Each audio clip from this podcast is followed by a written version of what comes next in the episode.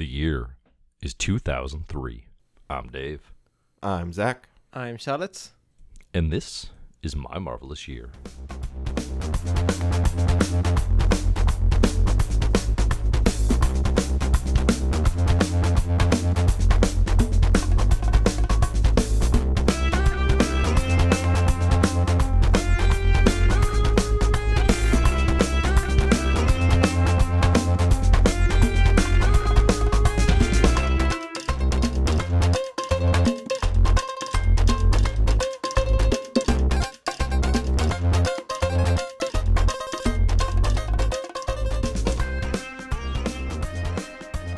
Hello, and welcome to My Marvelous Year, the podcast and reading club where we go through the history of Marvel Comics from its origins to today. I'm Dave Busing, founder and editor-in-chief of comic book herald dot com. Today, we're starting to read through the Marvel Comics that were published in two thousand three, and we got ourselves a big Fantastic Four special. The Fantastic Four are back. We're going to see in what kind of way. I've introduced myself. I'm Dave. I'm joined today, as always, by my co-host, Charlotte Fierro. Charlotte, her first words were... It's been about... How long has it been? It's been forty seconds yet? The, her first words to her parents, they said, "Can you say mama? Can you say dada?" And she said, "The queer agenda." How's it going, Charlotte?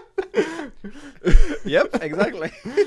Yes, I was possessed by the queer agenda, by the agenda, by the queer agenda as a, as a young child, and it's it hasn't let go of me since. Listen, I, that could be a crossover in in the right kind of comics universe, right? God, yeah, Doctor Queer. That's a Grant Morrison. It feels maybe like it's either a Grant Morrison, a Morrison toss-off like line, right? Or like an a... Ethan Van Sciver comic, depending on what angle Ooh, you want to yeah. go. Yeah, I was thinking Garth Ennis, honestly. Oh, okay. In most circumstances, it goes very bad, very fast. I yep. think we can all agree. We're also joined today by a very special guest joining us here for probably the duration of two thousand three. We'll see beyond that. Um, this individual, they, uh, I'm, I'm excited to have them. They are my bitter rival. Every time we've had them on in the past as a guest, because they're the most, they're the most common recurring guest we've ever had in the history mm. of My Marvelous Year. Uh, every episode ends, and this is usually off mic, but I say, "I'll see you in hell." And he mm-hmm. says, "Not if I see you first," and then burns my face with acid. It's Zack Dean. How's it going, Zack? Good, and I am running out of acid. Um, your I face was is surprised. Just so big. We've been... There's so much face to burn. Now my face is burned verbally as well. Um, yeah, no, I was having I mean... a big face bad. I thought I was complimenting you. The the bigger the face, the wider the kisses. That's what they always say. Right, so, right, right. No, it is a classic compliment to say someone has a real big face and gives very wide kisses. But we got Zach and Cheryl here today. We're going to talk Fantastic Four by Mark Waid and Mike Wieringo. We're going to talk about Unthinkable, the uh, very memorable Doctor Doom arc. Then we have a Patreon backer request, Fantastic Four Unstable Molecules, which is a really interesting one to dig into. And then... I shoved Sentinel in here. I shoved in mm-hmm. you did six issues of Sentinel. Now, to be fair, to be fair to myself, two thousand three is cramped. two thousand three is loaded. There's a lot of comics that I was trying to weave into this year. It is a full year of comics. I didn't, you know, the Patreon backer request came later, right? So, so when we had the initial list that I put together of the comics that we're reading, you know, I'm doing that without the inclusion of the four-issue Patreon backers, and then we get that on top of things, which thank you to the backers over at patreon.com slash My Marvelous Year who are recommending comics for us to include and then critically savage and evaluate um, not the comics really so much as the Patreon backer themselves, which is what we will yeah. be doing when we talk mm-hmm. about Unstable right. Molecules. Uh, but yeah, this let's see, this is a one, two, three, four, five, six, seven, eight-part year. This is an eight-part year. Have we ever yeah. had an eight-part year? Maybe. I don't know. Uh, maybe. uh, maybe. I think Word on so. the street I is don't, maybe. Late, uh, I don't early nineties, so. maybe? maybe. I don't know maybe that we have. seven parts, but yeah. I don't know. Yeah, it's pretty packed. And then, like, it's that doesn't mean... Like, where it, can you imagine if we were going at the pace we were going before? Uh, but even with that, we uh, we picked it up here. I think today we did sixteen issues, seventeen issues. So, like, it's eight parts, but we're not reading, like, eight issues per, ten issues per... Yeah, um, no. There's fourteen, a... eighteen, something like that in each one. So, mm-hmm. uh, yeah, but I'm looking forward. I mean, yeah, they, stuff goes down a little smoother depending on the comic than it did in the seventies and eighties.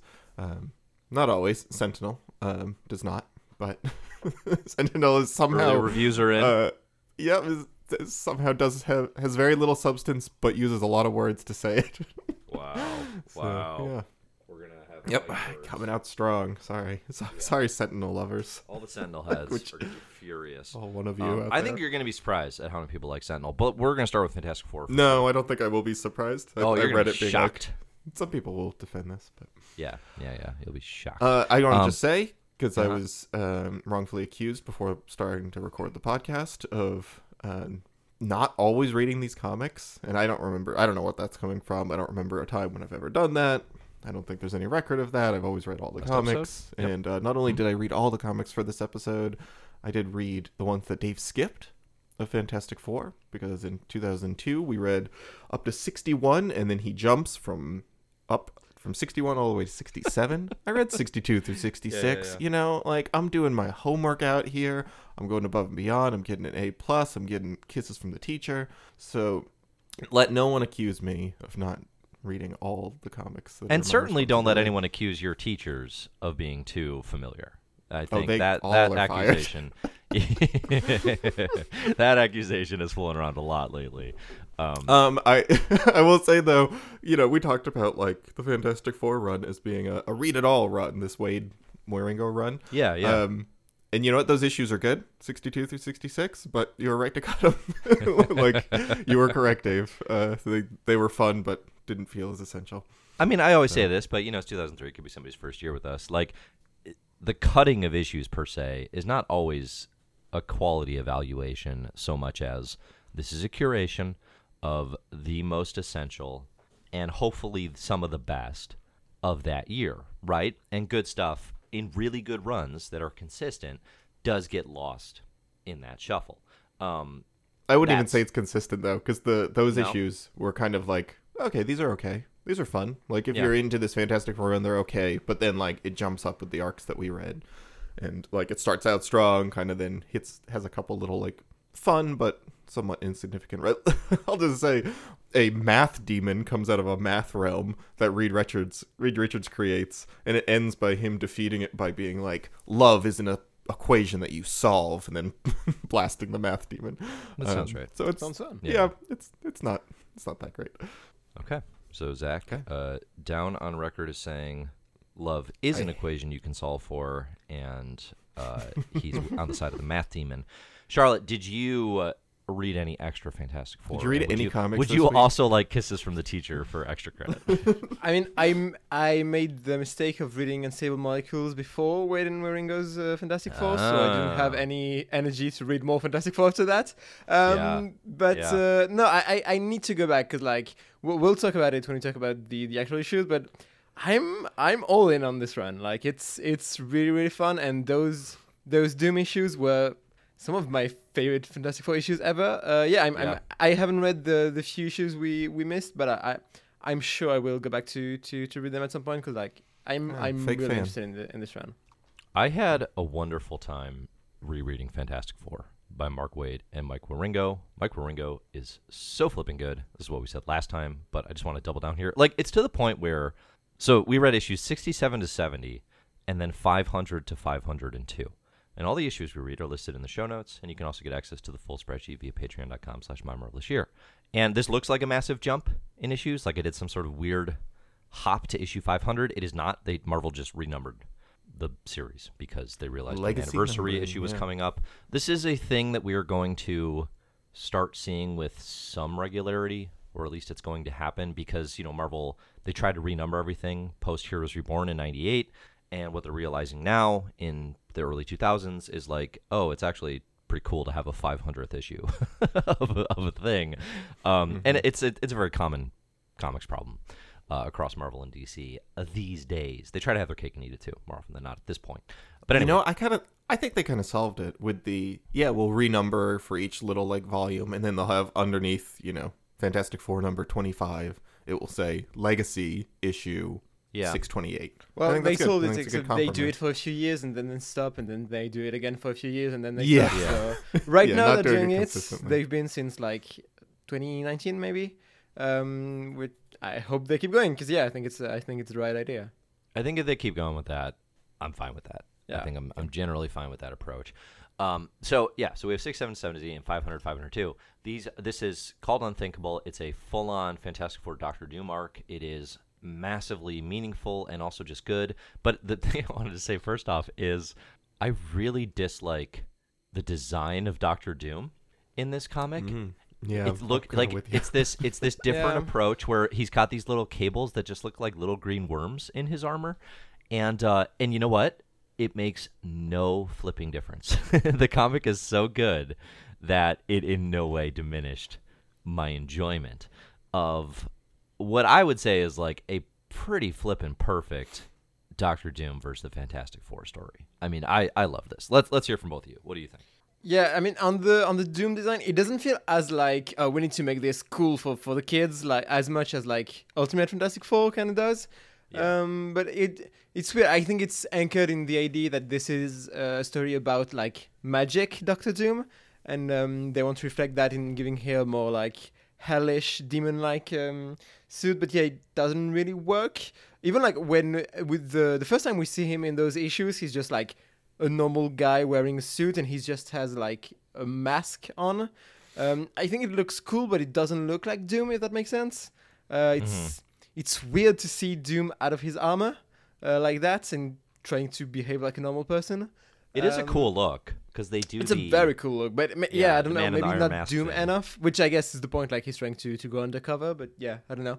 Um, which is funny that his covert undercover approach is I'm gonna wear a cool green cape and a cane and still have a silver mask. Like yeah. that's undercover Doom.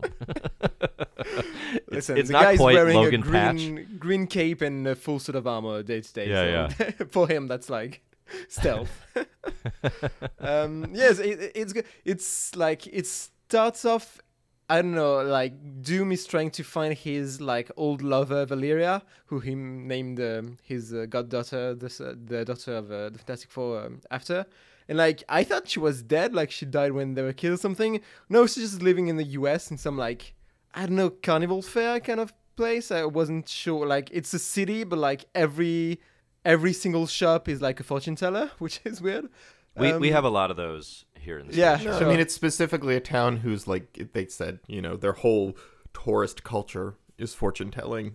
Yeah, like, I guess that's what um, it was. Ta- I mean, you know, kind of like Salem, Massachusetts, which every you know store and gimmick is about. Yeah, the, the witch trials. Well, um, Fortune, then- Missouri. He like finds her and basically sacrifices her to like makes her think he wants another shot at their relationship, and then when she goes a lot finally when he convinces her, like he just sacrifices her to get his powers uh, for for the rest of the, the story.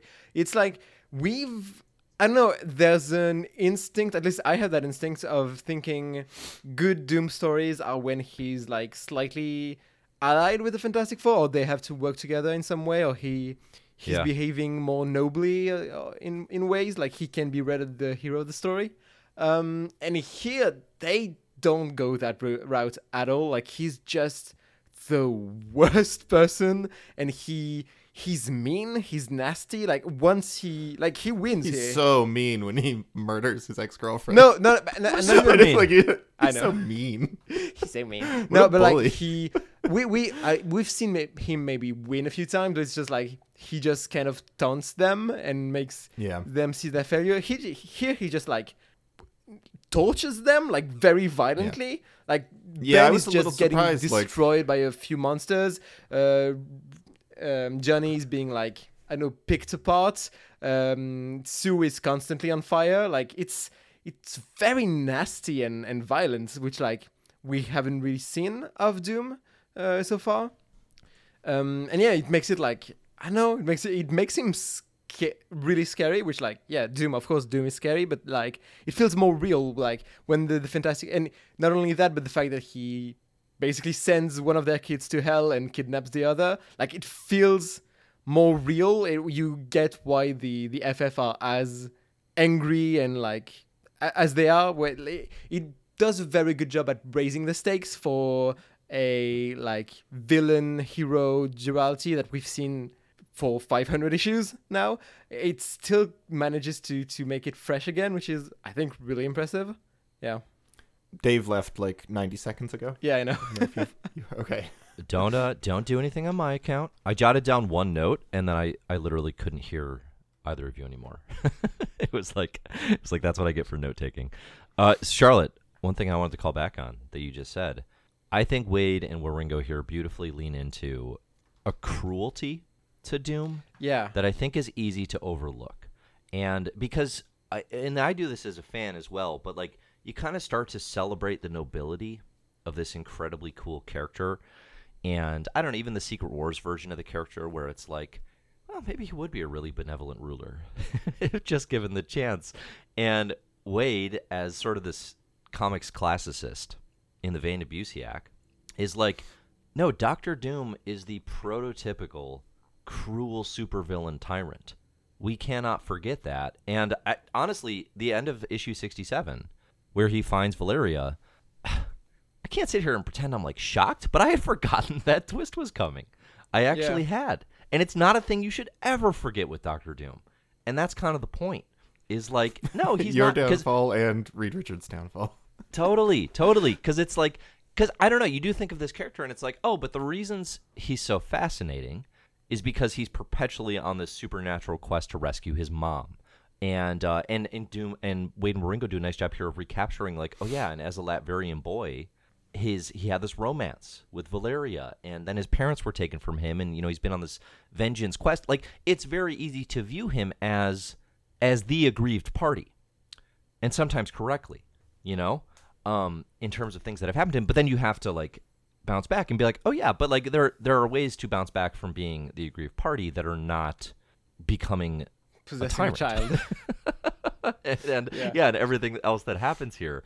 Um, it's so good. It's so flipping good. Um, and also just like, so we learned earlier, and I apologize if you recap this, but like we learned earlier and we, we read these um, in two thousand two, Doctor Doom's the only one who can, you know, help uh, help along the childbirth of Valeria Richards, who he gets to name. The reason the Richards' second child and first daughter is named Valeria is because of Doom, who names him, who names her after her love, which also I think adds weight then to issue sixty-seven, where it's like, and he would kill that love if it meant all the mysticism and, and magical powers that he's ever wanted, essentially, right? Like he would, he does think in his head, Doom thinks, "I love you so much," right? It's kind of like a, it's kind of like that Endgame moment with Thanos, or maybe it's Infinity War, I forget which, but where he's like, "Gamora, I love you so much. This this hurts me more than it hurts you, but it's her death," you know. And it's the thing he's willing to do. Um, that is that is exactly what Doom does here with Valeria. So it's wonderful. Zach, did you did you get to say what you thought of these issues? I haven't. Um, the, uh, the the Doom stuff is you you you kind of keep talking like it's something that you know I always forget or something. I, I forget. I think because it's been a while and ruthless. But I'm like I don't remember remember doing anything like this. Like I feel sure. like this is him. You know this, this is the first time we've seen it. So I think this is you know him like.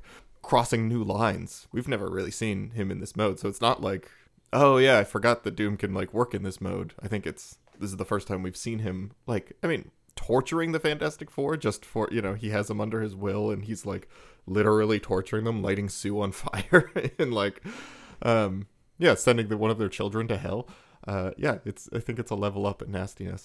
um Yeah, all, all this works really well for me. I, I'm I'm definitely enjoying this this run. I think the uh, the stakes are really good here. I like the um, like Mark Mark is Mark Waid is definitely like in conversation with the legacy of these characters, and you know he's like taking his stance on like what he wants like Reed to be specifically, right? Like he really wants to talk about Reed as the like the analyst and the like.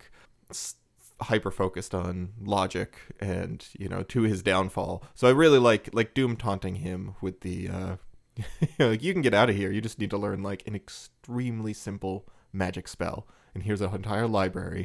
um I think that's kind of a fun setup. That's great. I think like s- some of the like the ways that it plays out are kind of dorky to me, honestly, like Reed just being given a magic ring that like if Reed just admits that he's uh, humble starts becoming more powerful than anything Doom can ever do. I think it's, I don't know. That doesn't like, I'm not like, oh yeah, hell yeah. He just has to say, I don't know what I'm doing. And now he's the strongest wizard alive. Um, I, I that didn't really like land that well for me. Um, but like, yeah, small, small complaint, I think. Like th- this is good. I, I don't know if, uh, I'm quite as taken with it as either of you. Like, this doesn't stack up against a bunch of other stuff we're reading, even, like, the Daredevil stuff we're reading, or Ecstatics. Like, it feels very, like, like very in line with, like, John Byrne's Fantastic Four. It feels very, like, this is a comic book that's doing Fantastic Four well. Like, it doesn't feel like it's expanding Fantastic Four. It doesn't feel like it's building its own, like, universe or aesthetic, really. It doesn't feel like it's even building the Fantastic Four, particularly in new directions, except maybe taking Doom in a nastier direction. Um... But, like, what it is doing, I think it's doing really well and fun. Like, I, I had the, fun reading these the other challenge. issues. Um, oh, you're still going. I You're literally cutting out. I actually thought you stopped. No, no, no. Please, please continue. Please go on. I, I um No, I, I did I did stop. Please go on. Yeah, no, I thought, in terms of the new directions, I think that's an interesting way to analyze this. Because that's something we talked about the previous thing, where, for me, Waid and Wieringo are the example of getting back to the source material but doing it super well, that I actually really like. Mm. Because everything else, you know, we've talked about in the early two thousands that I am over the moon about, like you just mentioned, the Daredevil or, or Marvel Knights or Ecstatics, it's stuff that is really moving forward. It mm-hmm. is very clearly yeah. modernizing Marvel, whether stylistically, tonally, or, you know, narratively. And Fantastic Four is not necessarily doing that. Um, it is very much opens with the mission statement of, this is what Fantastic Four were when they were good, and we're going to try to recapture that. I mean, I think in terms of just pure plot, there are some things that move forward here, right? And like, um, just in terms of like, okay, they have a new child, and Doctor Doom has a relationship with this child, and that is relevant. That is uh, that is important. Um, moving Doom forward in terms of like going back to his past and being like, well, he chose technology and science, and magic was always kind of an afterthought. What if we flipped that, right? So mm-hmm. you take the yeah. you take the origins and you flip it and you try to do something new, and you end up with a really interesting yeah. result here, I think. I think Waid is a little overstated in terms of Doom's forsaking of the dark arts, because we've read those stories, you know, like the yeah. classic mm-hmm. Gene Colan, yeah. where he, the first time he tries to get his mom, I think it's in Astonishing Tales, and then, you know, Triumph and Torment, obviously very famously, it, with the Mike Mignola art, is a great example of that. Um, but it works. I, I mean, I think in terms of the modern interpretation of Doom. I mean, I think to your point, Zach, in terms of like, when was the last time Fantastic Four was this good? I mean, certainly I think all of us would say John Byrne is the closest, and for me it's probably, I mean, you know, it's, it's making a strong case to be second behind Lee and Kirby, which is what it's trying to do, yeah. but I think the yeah. I think the problem with that, or the limitation of that, is when you hold the source in such high regard, you kind of are yourself saying, and we'll never meet that. Or we'll never mm-hmm. beat that, you know, yeah. which um, yeah. which maybe is a little disappointing. Like uh, even like Bendis and Malief's Daredevil, I think kind of does a similar thing with Miller, where it's like Miller mm-hmm. is the yeah. is the God, yeah, sure. is the Bible, and it's like yeah. okay, so you're you're setting a limit for yourself. Um, whereas Ecstatics is a thing that's like, yeah, we have no God, right? It's like there is no one above yeah, us. Yeah. Sure, we're yeah. doing our thing, and I think that that actually removes the limitations. Um, I also anyway. think there's something refreshing. Like, it's been a while since we've seen a like pure, full-on superhero comic be this good. Like, even like Daredevil, Ecstatics, they're all kind of using superhero stories and characters to do other stuff, tell stories in kind of slightly different genres. This is like pure, f- like bright uh, superhero stuff, which, like, yeah. I don't know, this, Spider-Man, Avengers, and maybe a few others are playing into, and I don't remember the last time one of those titles has been as good as Spider-Man. This. Spider-Man, we just read some, the J M S Spider-Man stuff. I Spider-Man is in the enough. same yeah, one. No, that, that's... Yes. That, that stacks right up against this, for me, of, both of which are, like, you know, I, I think, uh, like, like neither of them would, would ever be, like, absolute favorites of mine, because I think they are working too much in the, like, yeah, we're just talking about the Silver Age, right? We're just building Silver Age comics still, and we're just trying to do, like, really good modern versions of that. And it's not necessarily that it's not, like, fresh. I just think that's too limited of a scope for this to ever be something that I'm, like, over the moon about. You know, I kind of need, like, I, my favorite Marvel comics are the ones that kind of reach outside of Marvel comics and pull the rest of the world and culture and art into Marvel mm. comics and try to find something, you know, like, a new angle to that. but like for specifically doing like upgraded Fantastic Four. This is, you know, the the Lee Kirby stuff, but it's like smooth and readable and full of like interesting hooks, and the characters are fun. Like, I think it's firing, you know, on more or less all cylinders. I oh my god, there was like definitely one thing. Mark Waid has such a like. Um, this is such a thing with all the the Marvel guys. They love doing this where like nerds get the hot girl. It's it's so embarrassing, and I think it's just a uh, a numbers thing where I just see it so much. This happened in the Ultimate universe. I remember seeing it a lot there. Sure, but uh, they love doing like the Reed Richards being like, you know. Uh, ha- having every hot woman in Marvel be like extremely into intellectual nerds. um, it, it feels always so like super transparent. Um, but yeah, that I mean, at least that's baked in with these characters with uh, with Reed and Sue. Yeah, um, right. I like the the Johnny stuff. Johnny run. It, it's a little hard for me to separate because I read there were some extra issues. I don't know if you heard about that, Ugh. but um, uh, mute.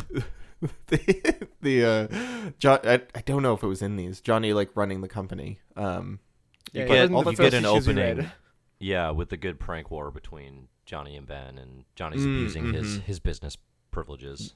Okay, yeah, well the stuff that we missed, all that stuff is good, like the, that worked pretty well. That, that's very fun.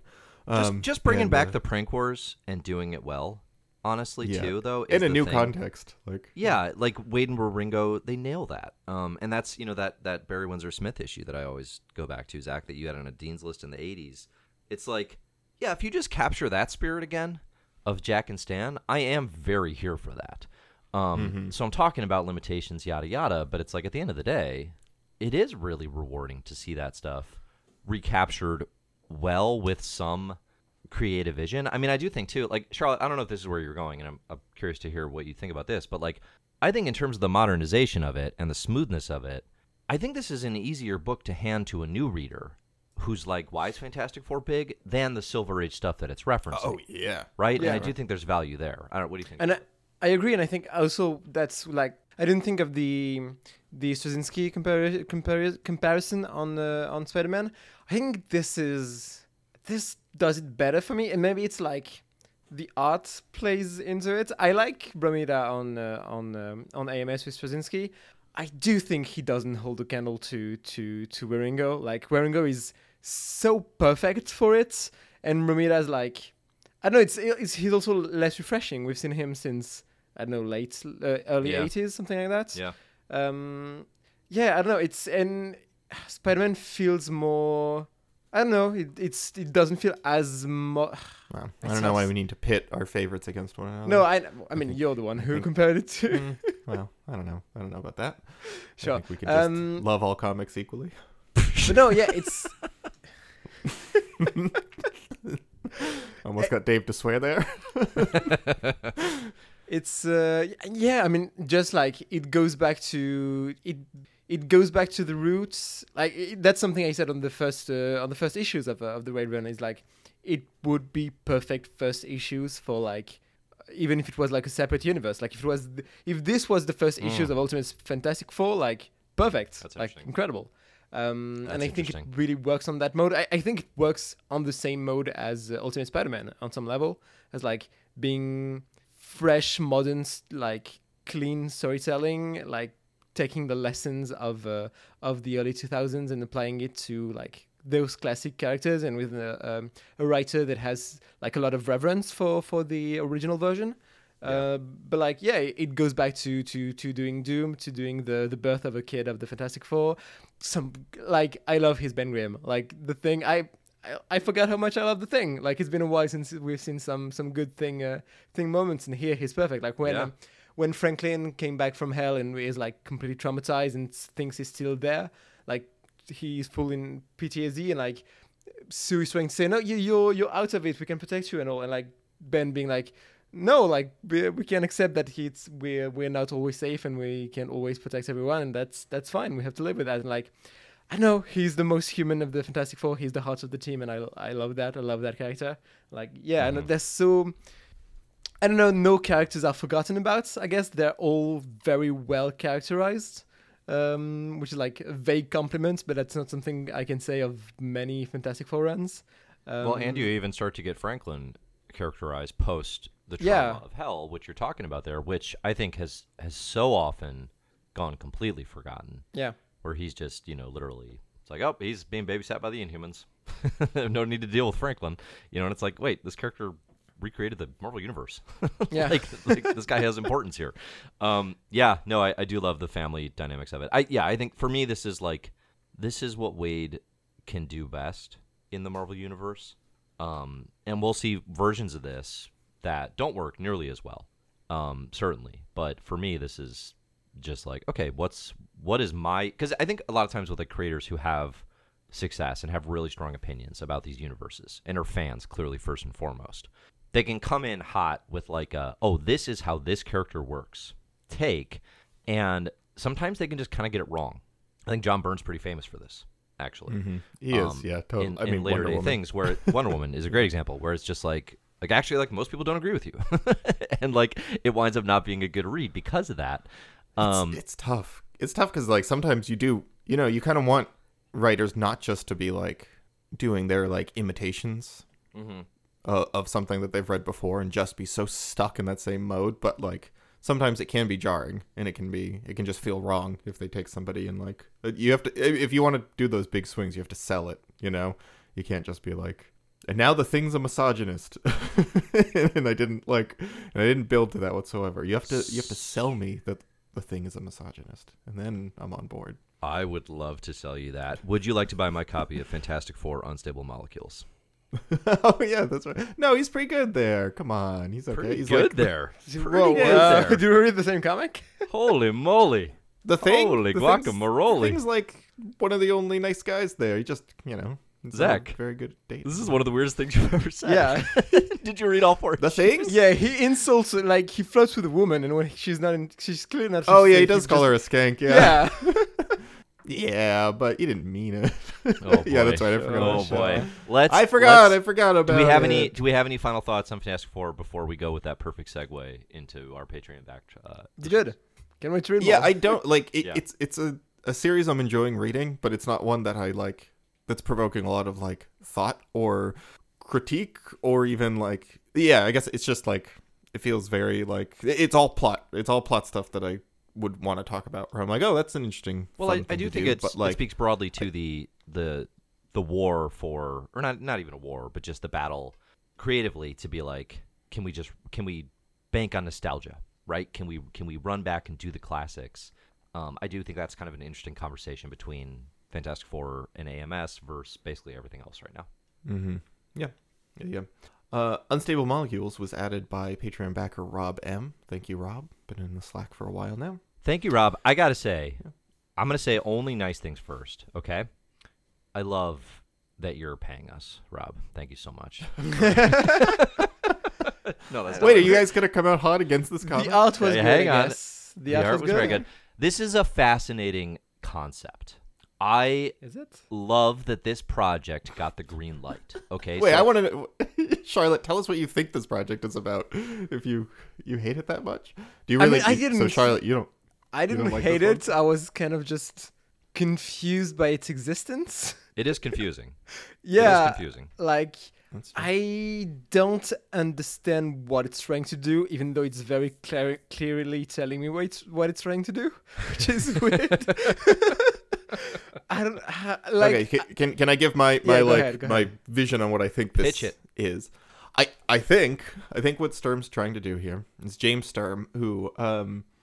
pretty soon after this, did not write that many comics, but then when it founded like in a a comic school, I think. Oh, okay. uh, like a two-year art project or uh, art school. Yeah, the Center for Cartoon Studies, um, and then that's more or less what they've been up to because they won an Eisner for this. This one, like this, won the Eisner for limited series, what? which is huh? absolutely fascinating. Excuse yeah. me. Yeah, yeah, it's kind of interesting. Um, what reality have I fallen in? Like what? We're in the Unstable Molecules well, I mean, reality now, Cheryl. Yeah, apparently. This is very much like an art comic, right? Which I actually kind of think like is is a bit of a weakness of it, is that it's trying to do this in a Fantastic Four setting.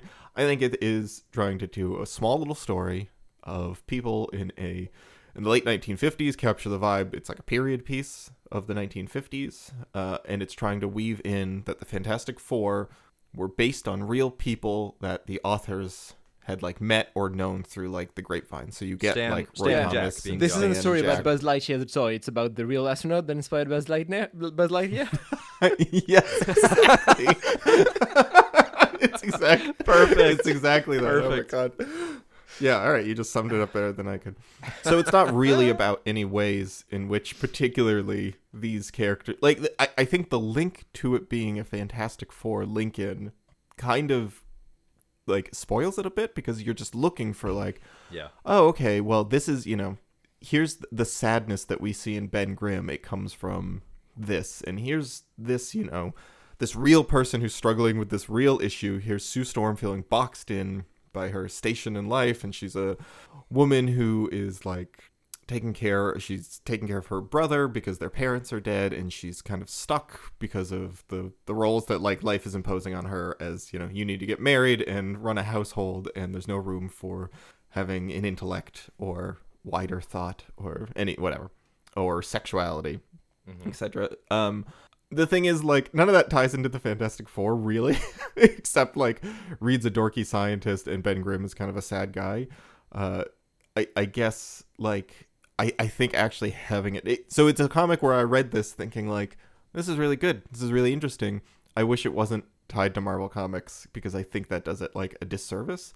And it kind of feels like almost like, um, uh, like a compromise that, you know, maybe you would make just to get something done, right? Like to get something published. Well, if I tie it into something that someone knows. Yeah. Because that, that part of it is like the least interesting. I think the like, you know, the nineteen fifties period stuff and the like small, very small personal stories, I think is effective. It's not like the most well-written or well-observed thing, but like, I think, uh, I think it captures some like good observations about people feeling trapped in their lives and, Uh, trying to find ways out. I mean, all these characters are doing that, except maybe Reed. Um, yeah, okay. So that's that's my pitch for this comic. It's okay. It's okay, and it made me wish that I, Sturm had a body of work to go check out that was not, like, Marvel-related. Um, yeah. I mean, oh, that, there's a bunch that, of stuff. That's, that's interesting. It, like, but I that's interesting. But I also kind of want to read the comic you just described instead of Unstable Molecules. Um, I don't know. It's what did you, what did you think this comic was going to be, Charlotte? Or like, where did you want it to be going? I thought it, at first, like, I, I thought it was like an alternate universe where the Fantastic Four like never got their powers and they're just like... Yeah, I think I thought that too, yeah. Yeah. Um, mm-hmm. I thought that initially also. Maybe, maybe you got that from me. I might have said I, that. I think so. But like, it that's basically what it is. Um, like, it's yeah. that, that, that difference. Uh, what, what it actually is is like... the story of the real people that Stan and Jack met that inspired them. Like, the, the idea is still the same. It's like, take the, um, like, relationships and dynamics and characterizations of, like, sixties Fantastic Four and apply it to a real-world setting and take it seriously, which I yeah, think, like, right. it succeeds as that specifically in the character of Sue, I think is, like, well, well done. Like, I, and Marvel isn't as introspective with Sue. I, I like that could think, just like, be Sue. That yeah. could be Fantastic Four Sue. Exactly. I, I think that's like that's that works well. Reed being an a-hole, but like still he still behaves like Stan and Jack version of Reed, and I think that's like works well, but he's not the focus really. Like if this was just a comic about sixties Sue Storm, like I think it would work better if it shed kind of the rest.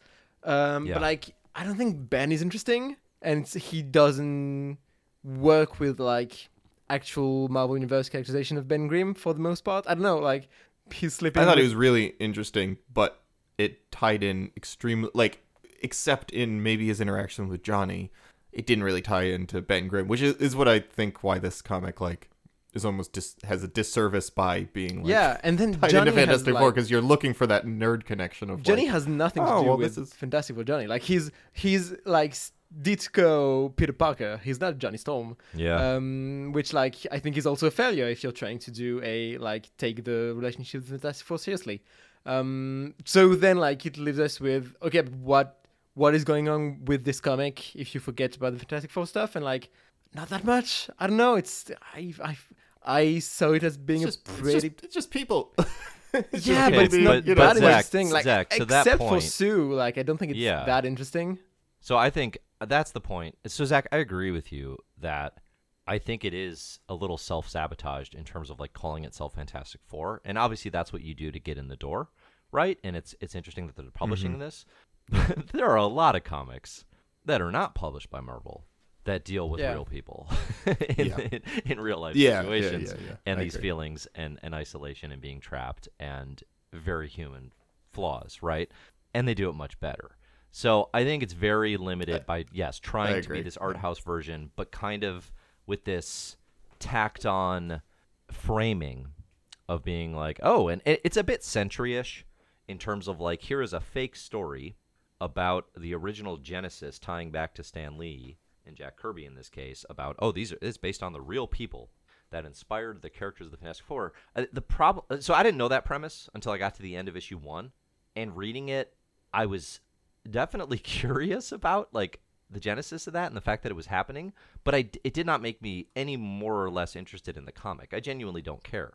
If that was true and it was actually based on those people, I don't care. And it's false, and I kind of knew that, and it still doesn't really change what's happening aside from, you know, I did definitely go into this reading it thinking, okay, they're just doing, we're going to revisit the origins, but we're going to tell it in two thousand three with some some realism brought in, right? Mm-hmm. And yeah. everyone is going to be, you know, a, a little, a sadder and and more flawed and frail version of themselves. I mean, you know, Sorry, we open Itali- here... Italian Dave just came out, just a little a sadder. Just a little sadder.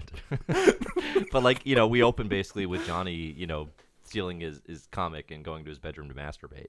And it's like, okay, this is the two thousand three, hey, look at I, us, we're real. I actually, I almost sent you that image last night. I was like, is he masturbating? Because it really looks like it in this sure. picture, but I'm not sure. Oh, good. Oh, for sure. Because I don't know if it's that. Well, and basically to his sister is kind of the the insidious undertone of it, because it's Vapor Girl, mm-hmm. who is very much a, a play on Invisible Woman, who is suing the Fantastic Four. I, there's some, some weird things to unpack with that.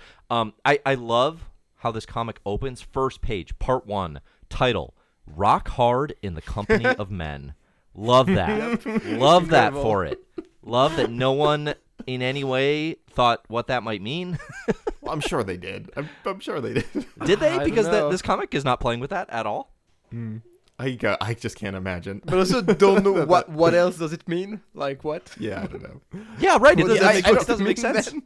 Aside from, I don't, I don't want to say I think this comic actually works. I don't think it's a disaster, but I, I don't think it ultimately works. I just think it's kind of an interesting swing. Uh, and it is a very interesting like, swing. Yes. Yeah. I, and I, and again, made me made me kind of wish that like Sturm had more uh, more stuff to check out. It, uh, you want to see what else it was up against in Best Limited Series? Because I also like it winning Best Limited yeah, Series feels it. like kind of like the Academy Awards just being like, well, this one's artsy, I guess, which is actually the opposite. It is of what it is swinging for those does. fences, and I, I don't hold that against it. It won against Aerosmith by Kurt Busiek, Empire by Mark Waid, Global Frequency by Warren Ellis, J S A, The Unholy Three by Dan Jolie, and Superman Red Sun by Mark Miller, which is a comic still gets oh. talked about. So okay. Red Sun, I'm, I'm a little surprised. That's the one where I'm like, people really like, I like that comic, right? I, didn't I like Red Sun more than this. This is more recent. I like Aerosmith more than this, and I like Empire more than this. Mm, yeah, we almost Definitely. read Empire for extra issues, but uh, didn't uh, didn't make the cut.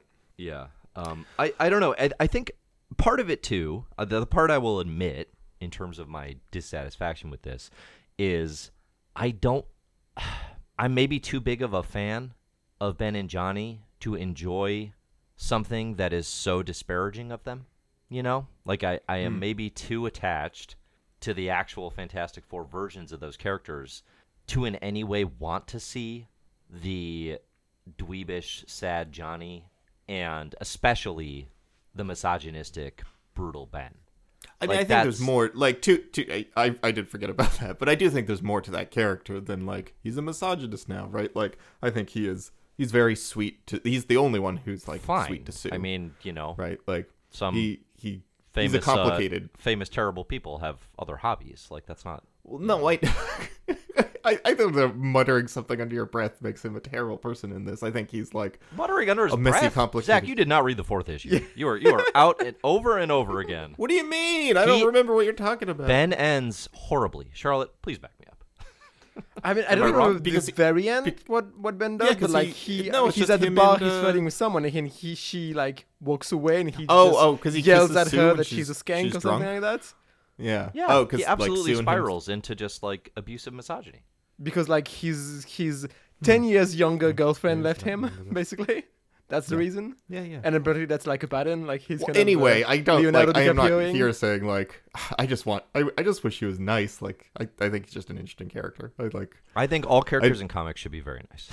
I think I, I need to I endorse all characters for nicer. me to think it's a good comic. I know. I know that's not really what you're saying, but uh, but I am saying specifically. Yeah. I like Ben Grimm yeah. a lot, and it because yeah, that was even sure. a thing. And, and I'm no, I'm actually saying that as like a failing of myself, right? Like I have a hard time stepping outside of that. But that's kind of the point that I think you're making originally, Zach, which is like, if you just make, if this is just a comic, I don't know. I guess that's the thing too, though. Is like, all right, let's say this is just a comic about people's lives in the fifties and sixties, and they all have different names and they had no connection to the Fast Four. It'd be boring as hell, and none of us would have read it. Mm, it's yeah. yeah, it would be a little like, well, I don't know. I mean, it, I guess this comic specifically doesn't have enough there there to like to really land that. Um, but you know, there's plenty of comics that do that stuff. Everything that like um, Chris Ware. You know, it feels like it's working in like kind of a Chris Ware, Harvey Pekar like mode, like a very like underground comics. Yeah, but those are world, like it is the it is the dollar store version of that. Yeah, sure, sure. I, well, I don't know if I'm gonna trash it that hard, but yes, I, I agree. Like I agree, it doesn't. Well, it doesn't named, stack up. You named two those, masters like, of the form. That's not even trash. Yeah, but I hard. like I'm just interested in someone trying to do you know like uh, Chris Ware, but in the Marvel universe. Like that. That's it. It's an interesting enough swing that I'm going to... And well, it was only four issues. David so. Aja is coming. Don't worry. We're gonna read I would say David the the thing I'm most curious about, like, maybe the behind the scenes of this comic is, like, the, like, um, Marvel creators side of it. Like, talking about actual Marvel creators. The, the end of the comic implies that, like, Roy Thomas Roy Thomas and his wife split up because he wanted to sleep with Sue Storm, which is all, like all that's all that's fake, right? Like I know, but it, like it's, it's writing this like funny, fake history. And it's like I know yeah. did the did the writer of this comic like know Roy Thomas? Are they, are they friends? Like it's it's weird to be putting those actual creators in like the skin of fictional characters and like right. I don't know. It's it, it it's weird. It felt like I don't know if, how intentional it was, but it felt like kind of a dig at uh, at Roy Thomas. Yeah. Well, yeah. we all. We all know what Roy deserves. That was the part Zach liked the most, for sure. I do think the fictional, the sort of leaning into like this fictional biography and playing it up as real. Like I almost wish there was more of that, honestly. Um, like if you have more chunks throughout the issue that mm. were kind of playing, like you know, like cutting away and being like, and here's the biographer's interpret. Like I actually think that makes it a more interesting project. Um, Because you really don't get that premise until you finish the first issue, but uh, yeah, I don't. It's a really interesting inclusion, like like no doubt about it. Um, yeah, it's. Yeah, I'm very glad we read it. Yeah, I mean, this is an Eisner-winning Fantastic Four work. A lot of people really like it. I mean, clearly, right? Like it's got. Yeah, I'm. I'm really curious reputation. if Rob added it just because it's interesting. Yeah, sorry, or if, Rob, if you're a big fan, Rob, like, or just let me know why you added it in the Slack. Um, I'm really curious. Well, and it's really easy to sort of, I don't know, sort of argue and be like, well, like you know, if you're if you're a Fantastic Four fan. Right, you're like you like a certain kind of Fantastic Four story, like the Waid and Wieringo stuff we're talking about. You know, it's very easy to just sort of assume that, like, oh well, you know, maybe this really artsy, insular thing with no superpowers isn't for you, right? I don't think that's it, you know, because there are a lot. Like I just read Asterios Polyp by David Mazzucchelli. Um, oh, it's so good! I love that is, comic, which is flipping awesome, and mm-hmm. is very much that down to earth, just a just a person going through life kind of comic. Like I love comics like that when they're great.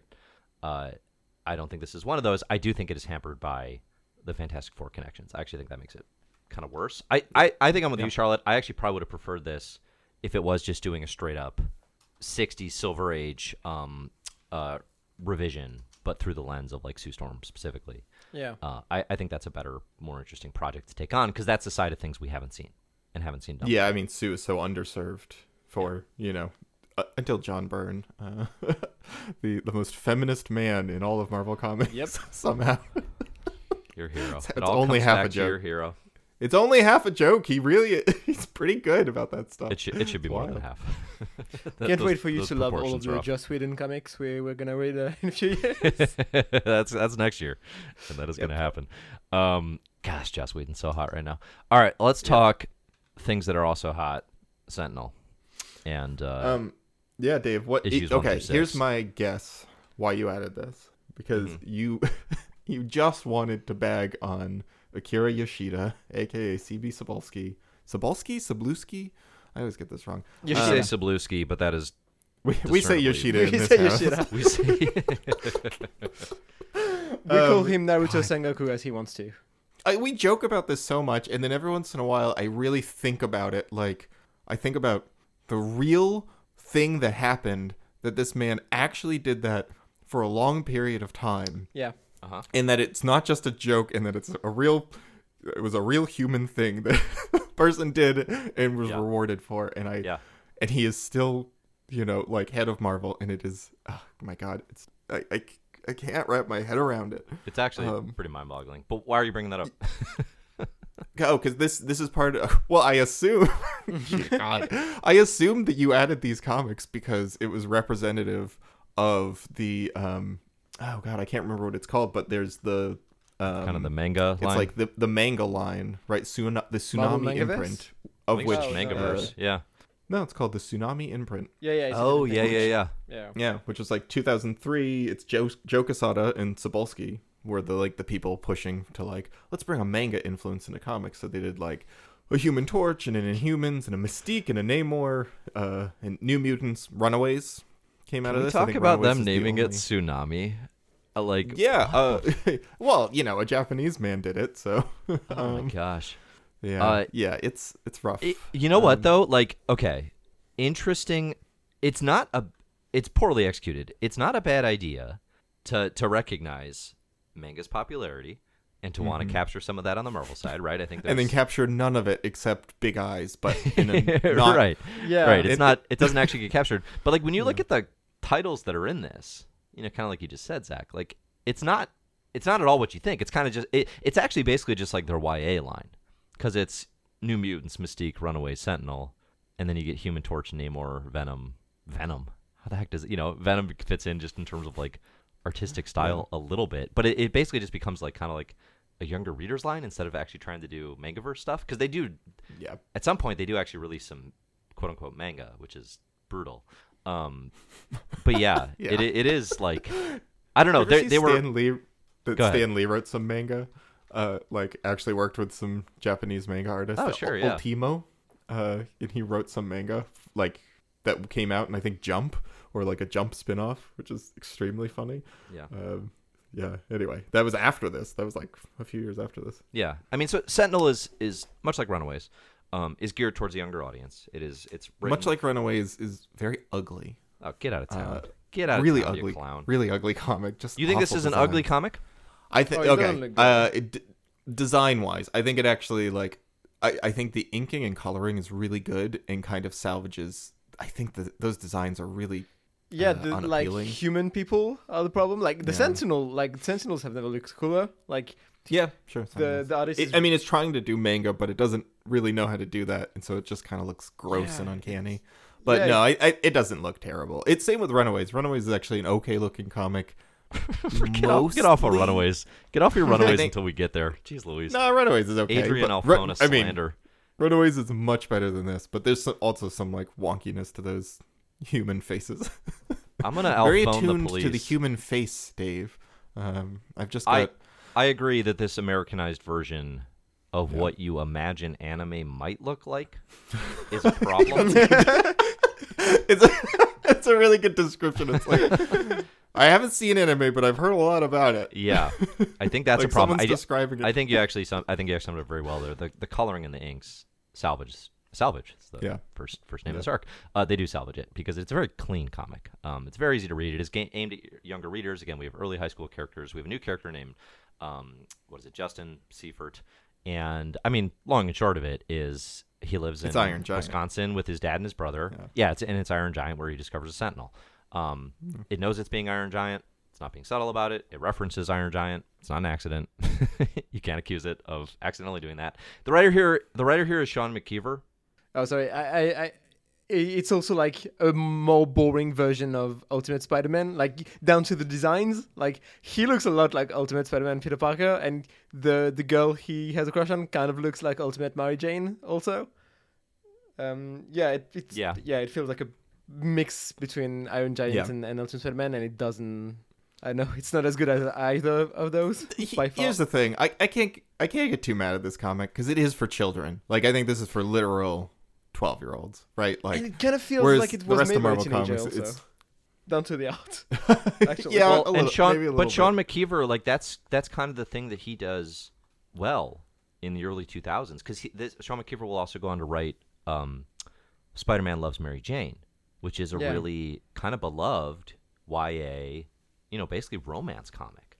Um, that is that is yeah, like it is geared for younger readers. Um, I to me this actually is very reminiscent of a lot of what D C has been doing over the last several years to massive success with their own Y A line of comics, right? The Teen Titans stuff that Cami Garcia is doing. Um, You Brought Me the Ocean. It's an Aqualad book. Those sorts of things where they're, mm-hmm. you know, they're they're doing versions of, they're of these good. characters yeah. for younger readers, and they are. It, in those cases, expanding diversity. The Sentinel's not in any way doing that. Um, but, uh, yeah, I mean, it's not it's not written for, for the olds, necessarily. Then again, I, I read this I read this after having read a ton of Molly Knox Ostertag's Y A stuff yesterday. We're, uh, and how did it compare? Not well. Not great. Dave. Yeah. Well, um, also, I, I read this especially... when I was sixteen, and I didn't like it then. To be fair. Sure. I think, I, mean, if you're, also, I think if you're sixteen, though, you're actually exactly the wrong age because, I don't know, this is a thing people have said a lot. I don't know if it's just me, but, like, if you're sixteen and you're reading about sixteen, fifteen, sixteen-year-olds, you're actually reading down, you know? Yeah. Like, it's, it's if you're eleven, twelve mm-hmm. reading about high schoolers, then they seem super cool, right? I think that's kind sure. of the yeah. – like, you always want to be reading up in terms of the, the age of the characters a little bit, at least to a point. Um, is, I, I think this is also... a nice concept. It's a nice – it's interesting to see Marvel doing kind of a Y A Iron Giant thing. Um, the actual Sentinel stuff is like is really, really slowly built um, until the end. So unless you're feeling the high school drama of it, like there's not a, there's not a lot of Marvel Universe stuff to to hold you in necessarily. Mm-hmm. I, I think it's reasonably well executed. I'm not over the moon about these. I won't pretend that I am. Um, but it is reasonably well executed. The biggest problem I had with it actually. So at the end of this. Justin salvages the Sentinel, and he rebuilds it, and he's kind of reprogramming it, making it friendly, trying to. And uh, his his big thing that he kind of does at the end of it is he sets the Sentinel loose to, like, you know, get back at the bullies, and it, it comes attacks the school and all that stuff. And there's kind of some school shooting parallels. This is, like, post-Columbine. I mean, there's that, literally a kid who's like, I just would want to get a shotgun and blast those bullies away. Well, I don't. You're giggling at that, but, like, that's a thing a twelve-year-old would say. Um, yeah, no, no. Yeah, that, that's fair enough. So I... Guess, I, yeah. I that felt that characterization I was like yeah like kids would say that um I actually don't think it does like listen like this is not a fantastic commentary on school shootings. I actually I thought it would be worse, frankly, and it's it's kind of mm-hmm. like reflective of that in ways that I, I think is not horrible. Anyway, the Sentinel shows up at the school and there's all these news broadcasts, everybody sees it, but there's like a weird like like nobody knows what a Sentinel is, and it's like nobody knows about this. Justin's never seen this thing before in his life. Okay, in nineteen ninety-six Onslaught happens. The Sentinels invade New York City. I God, know. You're such a nerd. I know that was on the news. You cannot tell me that was not on the news. Like, like Sentinels should not be a giant secret. That does not work for me. That yeah. does not work for me. No, I, I mean, it's kind of the Marvel Universe thing where, like, if you're not a superhero, you know nothing about about like superheroes, even though like you. Run across one every time you go out. Like I, I, I remember like right, reading twenty fourteen Nova. I think I think by Jeff Loeb, if I'm not mistaken. And like, there's a kid in the main character's classroom who doesn't believe aliens exist. Sure. In twenty fourteen yeah. Marvel, mm-hmm. It's like, what? What are you talking about? I don't know. Yeah, it's yeah, like the Skrulls were here last week. Yeah. Yeah, exactly. It's like I don't know. It's. I don't like it, but it's it, it's very Marvel. Um, I can believe, you know, the kid in Wisconsin who thinks the X-Men are a rumor, right, or something like that. I can believe that. Um, yeah. But, like, this is a government weapon. Hundreds of them flew into New York City. Like, how do we? Not I don't believe this? Planes exist. Yeah. Like, it's kind of at that level. Like, what the hell? Like, seeing a, a helicopter fly by. What the hell was yeah, that? Yeah, because it's not like I... a conspiracy theory thing. Like, if it was a conspiracy theory thing, and it was like, oh, the, you know, the aliens, they're all making that up, and it's, you know, it's like the moon landing. Like, okay, like that's an angle you could take, um, but this isn't that. So, at, it's also maybe like also a bit like I don't know when if you live in the Marvel universe, like how do you remember, like, okay, that's what a Sentinel looks like, and that's what a Kree, uh, like, like giant Sentry. robot looks like, yeah. and that's what a freaking Reed Richards giant robot looks like, and that's what a giant Iron Man suit looks like. And it's like, yeah, there are that's probably fair. like fifty different robots that have uh, destroyed cities at some point or the other. Like, that's fair. I, I can get not keeping track of, of of all of them. Yeah, yeah. Um, the one of the other big issues of this uh is it's so narrowly focused on young boys. It's so honed in for young boys, including being really horny for this high schooler. Well, uh, I was gonna say, we got the third issue cover is like, like literally has like high schooler underboob. Like, like she's supposed to be a senior, I guess. So I guess the character is supposed to be. Oh, older. And that makes it okay, Dave. It looks like a. It makes it okay. It she's looks like, like an eleven-year-old is like they're trying to do an upskirt on an eleven-year-old. Like, it's no, genuinely no, gross. You're defending that right now, I guess. That's what I'm hearing. Yeah, yeah. No, when I say something's genuinely gross, that is my best defense of that why that it, should just... happen. um, no, it's yeah, well, it's bad. It's really list, bad. So, you know, I think that's a big endorsement. It is Marvel levels. Uh, I, I would actually yeah, say that's... this is more insidious than Marvel, frankly, because Marvel's yeah, not. Marvel knows what it's doing, and it's not in any way pulling your leg about it, right? Sentinel. And this is like, here's a sixteen-year-old girl who always holds her hands behind her back and arches her like chest out, and is wearing a little mini skirt in every like shot she's in, and it's definitely like trying to be a little horny for a. I mean, I believe this yeah. is what what the kids call a manic pixie dream girl situation. Oh, that too. Oh yeah, she's miserable character characterization, just terrible stuff. Like. You know, yeah, it's really bad. And, you know, inexplicably is hot for our little, like, nerdy thirteen-year-old. I definitely did. Like, when I was a sophomore in high school, the senior girls were coming up to me constantly, constantly yeah. trying to be and looking my down, like, towering over you, two feet taller than you. yeah, yeah, talking about their college boyfriends, but coming closer to me. Oh, I could not shake them off. Couldn't shake them. I tried. Um, the... Uh, Yeah, go read uh, Molly Knox Ostertag instead. yeah, sure. Read. There's clearly much yeah. better Y A. I, I think even technically Marvel, this like is a thing. Runaways. You know, my actual, I mean, yeah. my actual problem why I think this is terrible is like none of the, the stuff we're talking about. It's just that it's so wordy. It's so wordy. It's one it of is, these like, yeah. why use one word when you can use ten? And it's like, having read this the same day as Molly Knox Ostertag, where I'm like, she gets so much done in such little characterization. And, you know, like, not to overstate her comics, like, her comics are doing a very similar thing. They're, like, speaking to teens, and they're, you know, like, talking to teens about teen issues and, like, catharsis for teenagers who mm-hmm. are going through something, mm-hmm. but, like, literally gets at much more of an emotional core in character by using a tenth of the words. and, like, yeah. it's just so, there's so much, so little here in so many words. Um, do you want to say... We have talked about both Sentinel and Fantastic Four and Stable Molecules more than the Waid Fantastic Four. Um, oh, I don't know if that's I just, totally true. I think I, I think that's at least I think that's, that's true. I think it's true. I'm gonna I'll I'll check it later. And I mean, there, I won't there's a way to, there's a way to verify this, but none of us care to. Yeah, so. I mean, I'm not gonna actually check it. Yeah. But uh, I don't know. I think uh, I think that's kind of interesting. Just in that like that Waid those Waid comics are really good, but in a way that's hard to like. break down in any like remarkable way, you know. Like I think Charlotte and the, I did a remarkable job. I don't know. You keep saying that's true. You did a remark. You did. A, you both did a remarkable job. Thank you. I always think you do a remarkable job. But, Thank you. Um, I do. I, I, I do think like it does speak to the the safeness of those comics a little bit. That mm. uh, interesting. Like not so much to talk about to, to break down. I mean, they're um, like just it, generally I don't want to sound very negative, com- competent. But... Like, yeah, whereas, totally, like, totally, Unstable yeah. Molecules and Sentinel both have, like, a lot of stuff to pick apart.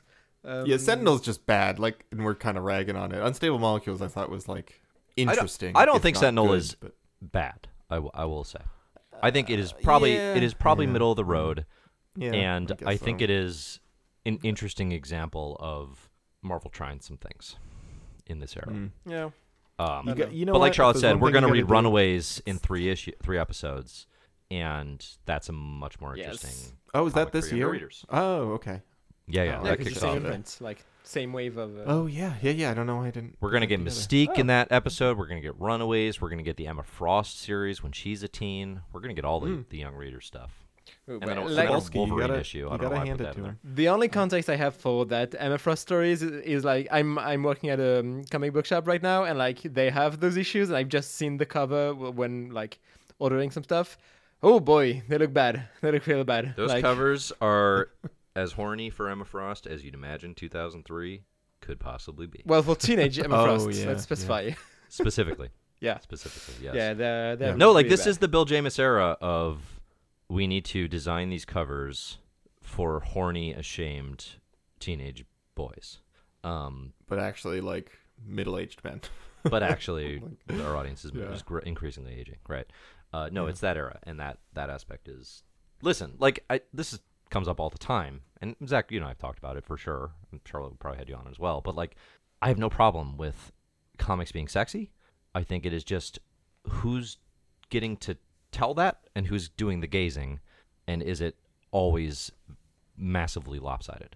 Yeah, um, well, it, it's hard to like set a rule about like this is. Oh, I'll, I'll set the age. I'll is... set the age limit rule. That that's one. Oh, that sure, yeah, I'm we like, can do that one. I don't need. I don't need the eleven-year-old upskirt shot. That sure, that I'm yes. actually against. Yeah, yeah, that that one's pretty clear because you know like I find like. There's a lot of the John Byrne She-Hulk. I know I bring this up a lot, but like I think a lot God, of that is sexy. You brought up Byrne this episode more than the, the eighties yes. episodes where we covered these I comics. I haven't read a Byrne comic in a while. I think a lot of those are genuinely like very sexy and like empowering of the character. And then there's stuff like the jump rope thing that I feel like step jumps over that line into being like leering and like objectifying, even though it's kind of playful. I'm not like that offended by that. It's like tongue in cheek, segment. But... Also, you're horny and slobbering with your tongue in your cheek. Gross. Yes. Great comparison. Um, so it, it is hard to like, you know, th- there's no, it's it's a little bit of like, I know it when I see it, kind of, um, where you just are like, it's kind of, do I react going like, oh, gross. You know, like you're just yeah. trying, like all you're trying to do is give me a boner here with this cover. Uh, but but that's the versus, thing about this yeah. era is it is trying so hard and so egregiously that it is, I, I don't think it's ever actually sexy. Um, oh, yeah, of course not. I think is the thing about it. And I think that's kind of an, an irony to it that it misses is like it thinks it's super mature and salacious and all these things. And it's like, it's actually just like, it's just egregious and obvious and missing the mark, ironically. Yeah. Um, Trying yeah. to think of like a single sexy moment that we've read anytime recently. Um, I don't think there's has been Ooh, in a while. That's gonna take some some yeah, research. Um... Oh, uh, Sue and Sue and Namor. Dave said that like, oh man, gonna. It's gonna, gonna really take me all night. Google with this one. Fantastic Four one two three four with with Grant and Jay Lee. The um yeah. the Sue and Namor stuff. Oh yeah. Oh for yes, sure. Yeah, and, like the Namor Sue stuff was like yeah, kind of hot between them. Like it, it built up the that Namor like. You know, showing up at the door. Yeah, that was kind of hot. Yeah. Okay. Yeah. There you go. Good job. Thank you. Thank you. I have a whole list. If you want to hear the whole, if you want to hear the full list of all the things. I just want to point out that Dave did shoot down. Uh, God, what did we? We were gonna do like something like a top five sexiest moments or something, and you you were like, I can't do the Kevin Smith thing. Um, yeah, yeah. You so guys were gonna like rank characters by hotness, and I'm like, that's a. Oh yeah. What am I, James? It was something Silent like Bob? That. It was like March Madness, but yeah. like, what if the bracket was just how hot they are? I mean, you know, it wasn't just going to be the female characters, at least, but yeah. Oh, congrats. Yeah, that's true. Is, is that something? I, I do remember you specifically being like, I, we can't do like Kevin Smith's podcast. Is that something that his podcast does a lot? I don't know. I don't listen. You told me that. Oh, God, okay. It's a joke, and it's an example of, of the type of okay. type of things yeah, that yeah, those. Yeah. Uh, I watched the first episode of Comic Book Men. I'm sure they talk about how hot a character makes them. We don't need that much of that, uh, yeah. you know. But uh, yeah, I don't like. Just like listen, like if you want to see naked people, like that's what the it internet exists. Was invented for. There's a, there's a lot of options, you know, that are outside of comics. I read the comics for the stories generally. Um, You know, Not... get sex out of my movies. Yeah. I don't want to see a yeah. sex scene in right. T V, movies, books, music, art in general. You know, like yeah, I don't want to see. No kissing, I don't no want to see a naked person in the music, right? I I don't want to. I don't want to hear about it, Charlotte. I don't want to see it. There was a joke going around that I that I loved. That was this guy said, uh, "My wife keeps trying to have sex with me, and I'm just like." What narrative purpose does this serve? How is this advancing the plot? It's perfect. I really like the the comeback to that of like someone who's taking the same tact with the, you know, that that trope of like sex scenes don't serve any narrative purpose, but using that for um action and just being like, sure, all these action scenes are so dumb because what is the narrative pur- purpose of them fighting for ten minutes? The John Wick movies could be distilled to twelve minutes of conversation. That reminds me, just... I watched the first half of John Wick two recently, and I've got it ahead oh, so of the middle good. half hour of Casablanca on my twenty twenty-three movie. I just rewatched John Wick two. John Wick two, I watched all three, but number two, ooh, number two is so good. Is two your fave? Favorite. Oh, yeah. Because I'm going to I'm gonna so finish nice, two and then like... do three soon. I think yeah. I've two, also two only seen the first so half hour of, uh, of John Wick two. Yeah? Oh, my God. Yeah, but like, that was like... Three it's a strong ago, first half ago? hour. Yeah. Yeah. Oh yeah. The, yeah. It I opens mean, they, very strong. None of them are weak. All three movies are excellent. Uh, but okay, good. I had in my are head you watching that like, it, like it fell off on your. F- no, no. And people, the fourth one's getting the best reviews. Yeah, on the yeah, yeah. Like, I'm excited about that. Getting huge critical buzz, but uh, I had to I had to rewatch it because I interviewed Matt Kent and he wrote Berserker with Keanu. Mm-hmm. So I was yeah. like, obviously, I got to watch John Wick ahead of this interview. Um, turns also B T Dubs like so Berserker is. It's not my favorite comic, but like it's it's very competent, and Ron Garney does some cool art and stuff. And but it turns out like Keanu was like a really active collaborator. I like I would just sure. I don't know if you see like a celebrity involved with these comics, you know, stuff happens all the time. But it's like all right, they they say hey, do this idea, and then they walk away or whatever. Keanu was like really mm-hmm. into it, according yeah. to Matt Kent. Like, yeah, yeah, that, that's cool. Seems doesn't, like doesn't an interesting me. creative presence. Uh, yeah, I, I wasn't. I, I was kind of down on John Wick three the first time I saw it, but I think I was actually. We saw a double feature of Midsommar and then John Wick three oh, in the cool. theaters, and I think I was like just a little exhausted and literally sleepy. Yeah, because uh, I was like a little grumpy because it went up hugely in my estimation this time. It's yeah, they're all they're all really good. Anyway, uh, let's wrap this baby up. I got to go see John Wick four.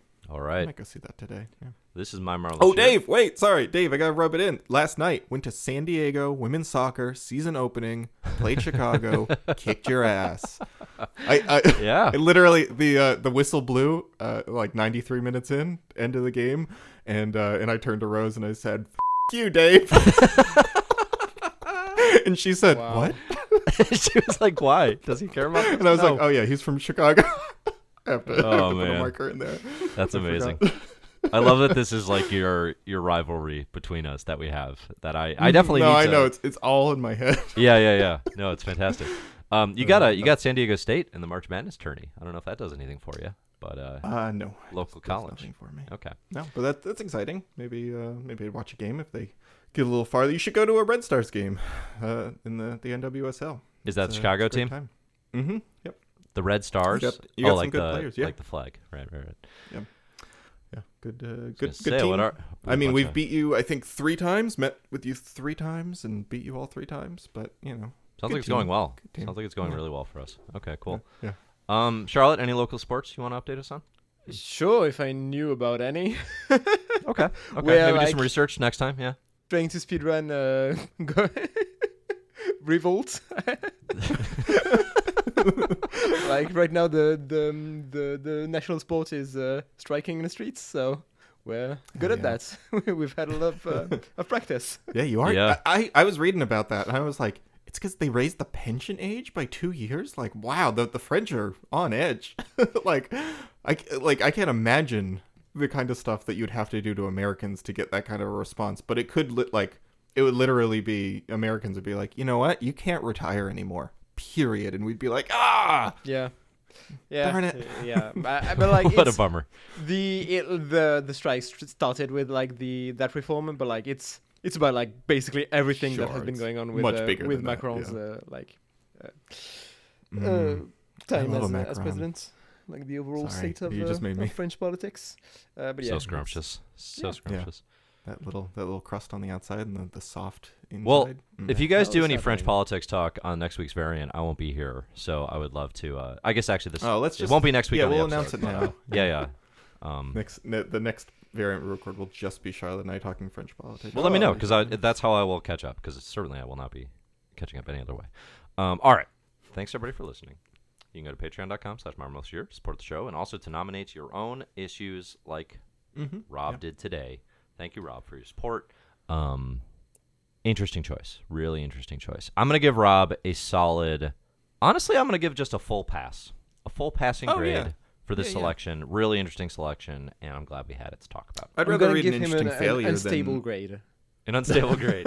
Yeah, yeah. I'd always rather read like an interesting failure than like a boring, totally mediocre success, right? Like something that we're like, yeah, that was fine. That kind oh, of so felt like any the... other issue. Did Did you like Invisible Molecules better than uh, Waid and Wieringo's Fantastic Four? No, no, no. I really okay. like that. Okay, okay. People just don't wow. believe me when I say I like something. Wow. I, re- I have basically no complaints about the Fantastic Four. Sure, like, sure. I just don't have that much praise for it. But no, uh-huh. it's good. Like I read extra. I read more than you. I'm a bigger fan. I'm the real fan. Charlotte is so skeptical. It's actually falling deeper and deeper into a I'm pit. The real fan. Oh, amazing. Thanks for listening. I'm Dave, Charlotte, Zach. You can find us at My Marvelous Year, at Comic Herald. Music is by Disaster Piece. Thanks for listening. We'll see you next year. See you next year. See you next year.